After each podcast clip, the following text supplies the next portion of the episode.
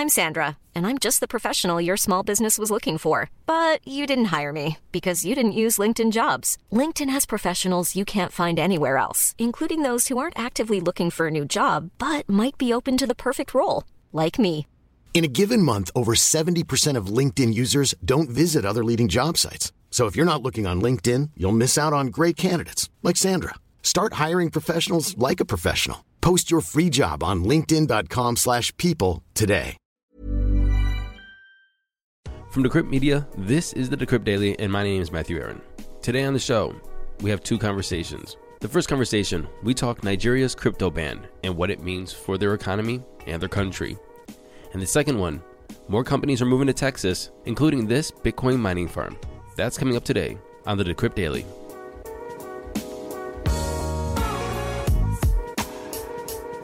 Good morning, everyone. Welcome to the show. Today is Thursday, February 11th, 2021. Another packed podcast today with a lot of information, a lot of conversation, and a lot of news. So I want to get straight into it and let's get to those crypto prices. Here comes the money. Here we go. Money talk. And I'm recording this at 11 11 Eastern Standard Time. Bitcoin is in at $47,966, up 7.3% from yesterday. And yes, it did cross the $48,000 mark. Ethereum, $1,799.97 at the time. I'm, I, I, might as well just call it $1,800, but that's what the price is, up 4.25% from yesterday. Litecoin, 188.56, up 5.5%. Chainlink, up 6.1%, and XRP 52.2 cents, up 6.5%. Total market cap for all of cryptocurrency, we're looking at $1.447 trillion, up 7.8%, with a BTC dominance of 61.7%. Top 10, we have Bitcoin, Ethereum, Tether, Cardano, XRP, Polkadot, BNB, Litecoin, Chainlink, and Stellar at number 10. And there's been a lot of talk, a lot of news about the Bitcoin and Ethereum fees. Bitcoin and Ethereum's networks have been just packed with transactions. I mean, their fees are climbing and climbing because people are buying, people are hodling, people are transacting, more companies are coming in. Things are going to eventually go up. I mean, the networks are being tested like they've never been tested before. The average price for a Bitcoin transaction right now is around $25.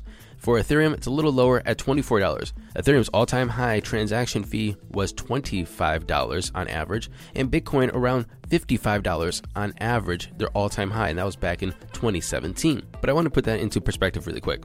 The first one is that both of these fees are average and they can be adjusted. So if you're looking at these average fees, you have to actually take into account what is the purpose of each transaction. Is it for speed? Most people want their transactions broadcasted as fast as possible. They want it on their network and they want it in their wallet now. So they're going to pay the premium. However, you can dial back those fees. You can literally say, I want to pay cheaper price, have this be a lot slower, have it come even tomorrow or even in two days. And that's a little nerve wracking, but you can really get a good, cheap transaction fee if you want to dial it down. And still faster than the bank. The second perspective I want to keep this into is compared to banking fees. Look, I get paid via wire transfer. It doesn't matter if it's $1,000 or $5,000, I get charged. Me, the recipient, gets charged $15. And the sender also, I think, gets charged. Imagine if somebody sends you money and then they charge you for getting sent money. Like, what is that? How you how you even charging me for getting sent something? I remember just the other day I sent my buddy thousand dollars via PayPal. Charged him almost fifty bucks. Fifty bucks. Look, Bitcoin and Ethereum transaction fees are still a deal compared to the banks, no matter what. And this is getting to the peak. You can dial it down, and you can send $300 million in Bitcoin, and it only costs you a couple bucks. And the best thing is, it's not charging the receiving end. Getting into our first conversation, we're talking to Peter Wall, the CEO of Argo, and he's going to talk about making his new mining facility in Texas. Hey, what nice to be here. You guys are acquiring and you guys signed a letter of intent for 168 acres, West Texas, mining, cheap electricity. Tell me, what does that do to your mining? Tell me what that does do to your company. Break it all down for us, please. Well, Matthew, as you know, you know, cryptocurrency mining is all about getting it's all about two things. Really, one, getting as close as you can to as cheap as power as you can. Ideally, if it's renewable, that's a bonus and two getting access to machines you know being able to, to get your hands on the latest and greatest technology so this is a step for us and that's been this you know since we started mining that's the challenge. You want to get your your cost as low as you can, and your main your the majority, the vast majority of your of your cost. And if I showed you our power bill, you'd like you'd cry, you know, at some of our facilities. The vast majority of your cost is power. So you want to be able to get literally the world's cheapest power. And so that's why we've seen people mining in places like in, you know, in China, you know, the Sichuan region where there's super duper cheap power at certain times of the year. Quebec has really cheap power, and we've just bought two facilities in Quebec, you know, where we're getting, you know, three, four cent power, which is fantastic. Mm-hmm. But now we have this opportunity to build out a data center in West Texas. And not only is it the world's cheapest power, like literally remarkably low cost, but it also uh, is is a part of a grid there that is coming from primarily renewables. So there's a ton of wind and a ton of solar that's on the grid down there. Um, and uh, and there's there's actually kind of too much. So the price is just so low because there's a lot of congestion. And so we're we've got this piece of land which is right next to a power station, to a substation, um, and uh, and we're going to be building out a facility there uh, as soon as uh, as soon as we can. That's amazing. So why Texas? A lot of people are moving to Texas right now from California to mm. New York. A lot of business are relocating there or starting up there. What makes Texas so special? I think there's I think there's two reasons, and I think there's one concern. So the two reasons is cheap power. I mean, you know, we're just talking about about how the importance of that, uh, but also it's a business friendly jurisdiction. So you know, there's not a ton of red tape. Uh, it's easy to get things done they, you know, in the particular county that we're going to be working in, um, or we're planning to work in once this deal closes, it's it's a very business friendly area. They they want jobs, you know, they want they want people to be setting up businesses. So so those are the two things that are great about Texas. The challenge in Texas, as as you're probably going to ask me next, is it's hot down there in the summer. Right. So how are you going to how are you going to deal with the heat? Because we know that Bitcoin mining generates a ton of heat. Uh, and you know, and traditionally, the way the way in which you're going to be mining Bitcoin or, or cooling Bitcoin machines is with, is with, air. They're air cooled, and you set up you know negative pressure zones, and you move a ton of air through, and that keeps it cool. So you know, we're we're still in the early stages of the design uh, for the for what we're going to be building out, but we're definitely going to be um, looking for innovative designs, particularly with immersion technology. That's really the future of, of, of Bitcoin mining. That's really the future of any kind of high powered, high capacity computing will be with immersion. So, uh, so we're going to be doing lots. We have an incredible technology team already in house. Uh, we've got some partners we're talking to already about you know immersion tech. Um, so, so that's how we're going to be dealing with the heat. What are you going to be primarily mining from that facility? Yeah, so we're we've always been opportunistic, uh, Matthew, with with what we mine. So you know, we right now, if you look at our, our revenue, the majority of it is from from Bitcoin mining. And obviously, our margins, you know, you saw our operational update we put out recently. Our margins are in the, in the 70s um, and climbing because we're putting on, you know, even newer, more efficient machines with our with our S19 installs that we're putting in right now. But we're opportunistic. So we've mined in the past, you know, a whole plethora of different coins. We're currently also mining Z uh, Zcash with our with our Equihash miners, and uh, and we like Bitcoin. We love mining Bitcoin. But you know, it's always an analysis depending on what and you know going back to what i said right at the start what machines are available what can you get what does the roi look like on those machines? So those are kind of the calculations that we're always doing you know really on a i wouldn't say daily basis but certainly on a weekly basis. We're looking at, at what's out there and what's available we, we know that there's uh, crypto cycles. We know that you can go to a three and a half year crypto winter for only a six month bull. What if you miss this bull? I mean, you're gonna be you haven't built the facility yet. You're gonna close it. You close it down today. What if you miss this bull? Is it still gonna be in your favor? It's profitable? a great question. Uh, well, what I like about this facility is that we are, we're the masters of our own domain, so we can build it out at our own speed. So if we want to put up 50 megawatts, you know, we, we look at the market in a month and we say, you know what, we're just going to chill out for a little bit. We're going to sit back and hold some capital back. You know, during the the crypto winter that we just have been through, and this is one great thing about us is that we've been through these cycles. We we've got the knowledge and the experience um, to kind of how to how to survive through a, a cycle what we found is that you know during a, a, winter cycle it's not a bad idea just to sit on capital sometimes and not do anything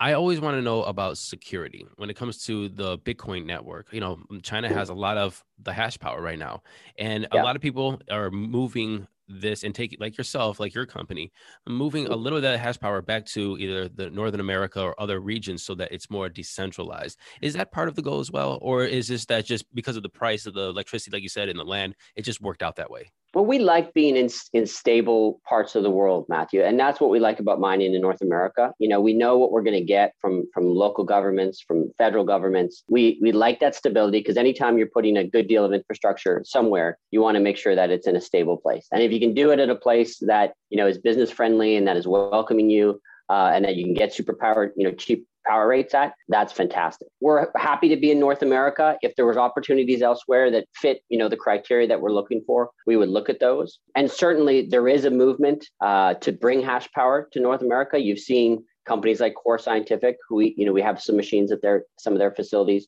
You've seen companies like DCG, um, Digital Currency Group. You know, they've launched their foundry, and part of their mission has been to bring hash power to, to North America. There's also North American pools that are starting up. Um, so it's it's definitely a trend in the industry, and I think over the next you know six to twelve months to two years, you're going to see more and more hash power diversifying around the world, and that's a good thing. I mean, the more we can decentralize uh, hash power and, and continue to decentralize the network, the better. Peter Wall, CEO Argo, thank you very much for coming on the show, and congratulations on your new facility. Thanks, Matthew. In our second conversation today, we're talking to Danny Oyekan. CEO of Dan Holdings, and he's going to tell us about the situation in Nigeria. He is born and raised Nigeria, and he's going to tell us how he feels about Nigeria banning cryptocurrency. Hi, hi. How are you doing, Matthew? We just had the news break last week uh, that Nigeria is shutting down crypto. First of all, you ain't shutting down Bitcoin, but that means everybody's probably going to be going P2P. Um, but I want you to to tell me really quick, summarize what happened, why did they make the decision, and then I want to go into the consequences what happened in Nigeria? Uh, basically, what happened is the central bank uh, was kind of scared of a few things. Uh, first, I think capital controls. People were um, using crypto for remittances. They got concerned. They abruptly just came out on Friday. Uh, we initially in the space didn't even think it was a real uh, when we saw the letter, they sent a letter to the central, the banks, the domestic banks, and the payment processors to stop dealing with crypto companies. When they sent the letter, it circulated on the on the within the Nigerian Twitter, and we uh, weren't sure what was going on, so we're trying to verify initially that this was actually accurate. Within a few hours, the central bank itself tweeted it from the verified account. They put it on their website. They basically made it official that's what's currently going on. I we're not we're not sure where this is actually going. We think it's a very very wrong move by the central bank. So how do you actually ban cryptocurrency in a country? You just ban the on ramps, off ramps, ban the exchanges. You cut cut off anybody from Nigeria within the IP addresses within Nigeria, and just say you're not doing this. How does that work? Uh, it's not even the IP addresses. No, it's just the banks. You just stop. They just stop the banks from dealing with crypto companies. It doesn't mean the P2P um, exchanges are not going to work. It Doesn't mean the OTC desks are not going to work. It doesn't mean I'm not going to send you Bitcoin and you're not going to send me the local currency, right? right, right. Um, at this stage, P2P is just thriving. Like people are trying to. So a lot of people that had recently gone into cryptocurrency within the last two years don't even know what a P2P exchange is, right? But this mm-hmm. has made them know what a peer-to-peer exchange is like. They're all moving peer-to-peer like peer-to-peer is the new space like everyone's moving to. And it, it basically means that nobody's really going to um, directly deal with the bank with the banks. Let's go long term with this. Let's say that this persists for a long time. How do you think that this will affect nigeria economy finance on a global scale? I might be a little bit biased because i'm pro crypto. Um aren't we all yeah that's why yeah. we're here right I'll say like maybe 80% or 90% of my net worth is in crypto. And so I, I am very, very pro crypto. So I'm going to be biased, but I'd say in the long term, it's going to affect the economy because if they, um, I, I would think that the central bank should be adding crypto to their balance sheet at this point, not banning crypto. um, you see Tesla, you see Twitter thinking of it, just PayPal already, you see Square, you see MicroStrategy, you see companies, big companies around the world already um, adding crypto to their balance sheet. And you're telling me as a central bank that you're thinking of banning it because of capital controls, instead of you to think of, oh, why don't we add this to our foreign reserves so we can grow our foreign reserves? right right that that's the the way i think the a good like a smart central bank should go so mm-hmm. um Currently, what I think is it's going to affect the um, traditional finance system. Um, luckily, a lot of young Nigerians uh, have um, already um, adopted to crypto in one way or the other. I was talking to somebody the other day, and they kind of felt that this was just a pause, so they can the the regulators or the government, the central banks can really just figure out what's going on, figure out how to control it, how to regulate the on ramp, the off ramp, how does it really work into the um, Nigerian financial system. Do you think that this is just a temporary pause? Do you think that they're just going, okay, let's put the brakes on, let's wait a year or two, let's figure out how this actually works, and then they turn turn it back on? Or do you really think that this is a long term stop of Uh, cryptocurrency? people were talking about i'm not so educated they don't know how to deal with this they don't even know that crypto exchanges actually have kyc aml policies and their own um, on ramp off ramps that actually check who the user is um, very very stringent uh, kyc aml policies before a user can actually trade on their platforms so they're not even sure of what this is and I'd, I've said that they should have engaged the crypto companies to see, okay, guys, what exactly is this? Rather than just saying, oh, wait, we're just going to ban this and we we bring you to the negotiating table. Um, a few hours ago, the, cent- the the Senate, the Nigerian Senate, summoned the central bank governor um, to the um, Senate for a hearing because they felt like they want to know why the central bank governor banned this and they want uh, answers. So I think that's a very good step in uh, forward because if the central bank suddenly summons the central, uh, the, the Senate suddenly summons the central bank governor, that means that they know that something is here and uh, they need to understand what's really going on. I, I've had more interest in cryptocurrencies over the past 72 to 94 hours. I don't know. Uh, in cryptocurrencies from Nigeria, like I'd say, like even my father has has called me about crypto and try to understand. and this is a guy who's fully traditional. You know, he he does not listen. I told him to buy Bitcoin at three thousand dollars in 2017. So, Bro, that's, that, that- talking to your parents is just like that. That's how they are. They, they, they don't want to listen to you. You're the kid. They don't. You, you ain't you ain't smart yet. if if that's the case, right, that is bringing a lot of publicity to the space in the country. So sooner or later, I think that they're gonna learn what's going on. I don't think it's gonna last for more than two years at the max, and I think they will um, use this time as a learning curve. Nigeria is your home country, yeah. Yeah. How do you feel as your home country is making this decision, especially with something that you are very passionate about, and of course have a company dealing with? I don't feel good. Um, I think it's very bad for the future of the economy, especially because um, most of the people who are in this are very young, savvy people. And if you, as a, a country and as a as a government, is trying to stifle that, in the long term, it's going to it's going to make us like um, left out of the whole where the world's going. Like if the world is already there, then Nigeria is going to be maybe 10 steps back and start starting to, to like try to struggle back in. Danny Oyekan, CEO of Dan Holdings, thank you for coming on and telling me about the situation in Nigeria. And I hope that you make an influence on Nigeria so they can just open back up their doors. They will, they will with time, slowly but surely. And in other news, and this is some bullish news, MasterCard will allow consumer to merchant payments in cryptocurrency this year without needing to settle into fiat. But there's a catch, and that catch is they're probably not going to use things like Bitcoin or Litecoin or Ethereum. They're probably just going to use stablecoins. They say Bitcoin is too volatile.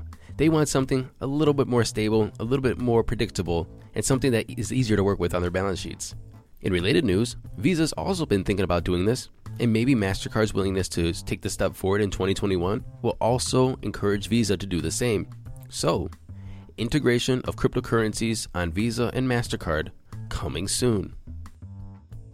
It was almost impossible not to hear this news, but if you didn't, the Twitter CFO says that they might be adding Bitcoin to their balance sheet very soon. As we all know, Twitter CEO Jack Dorsey is very bullish on Bitcoin. However, we never really knew how Twitter itself felt about Bitcoin. Well, the CFO came out to say this on Squawk Box, saying, in quote, We've done a lot of upfront thinking to consider how we might pay employees should they ask to be paid in Bitcoin, how we might pay a vendor if they're asked to be paid in BTC, and whether we need to have BTC on our balance sheet. Well, it's a little vague, it's non committal, but at least they're thinking about it. How many more companies will follow Tesla's lead? I was talking to this with my friend just the other day. You need to have a certain kind of CEO that's going to be doing this, and you kind of like Elon Musk and Michael Saylor, they kind of are this of the same mold. Jack Dorsey, he's kind of the same as too. Uh, somebody more conservative like Tim Cook, probably not, but time will tell. And finally, Uber, yes, the rideshare company Uber, says it might start accepting Bitcoin for its rides. Now, every bull run, we see this happen. We see everybody saying, hey, we'll take Bitcoin, we'll take Bitcoin. But the thing is, nobody's going to pay in Bitcoin. Nobody's going to do it. And eventually, by the time this bull run's over, they're going to drop it. They're going to drop it from their platform because nobody's using it. At least that's my prediction. But the more companies accept Bitcoin, the more eyes are on Bitcoin, the more notoriety, the more adoption, the more acceptance, the more mainstream. So this is bullish news. This is part of the path forward, but I highly doubt they're going to get many payments in Bitcoin. Thank you for listening to this episode of the Decrypt Daily. Tomorrow I'm back with a long form podcast. I'm catching up with my good friend, Isaiah Jackson, author of Bitcoin and Black America. Don't miss this conversation, but until then, happy hodling.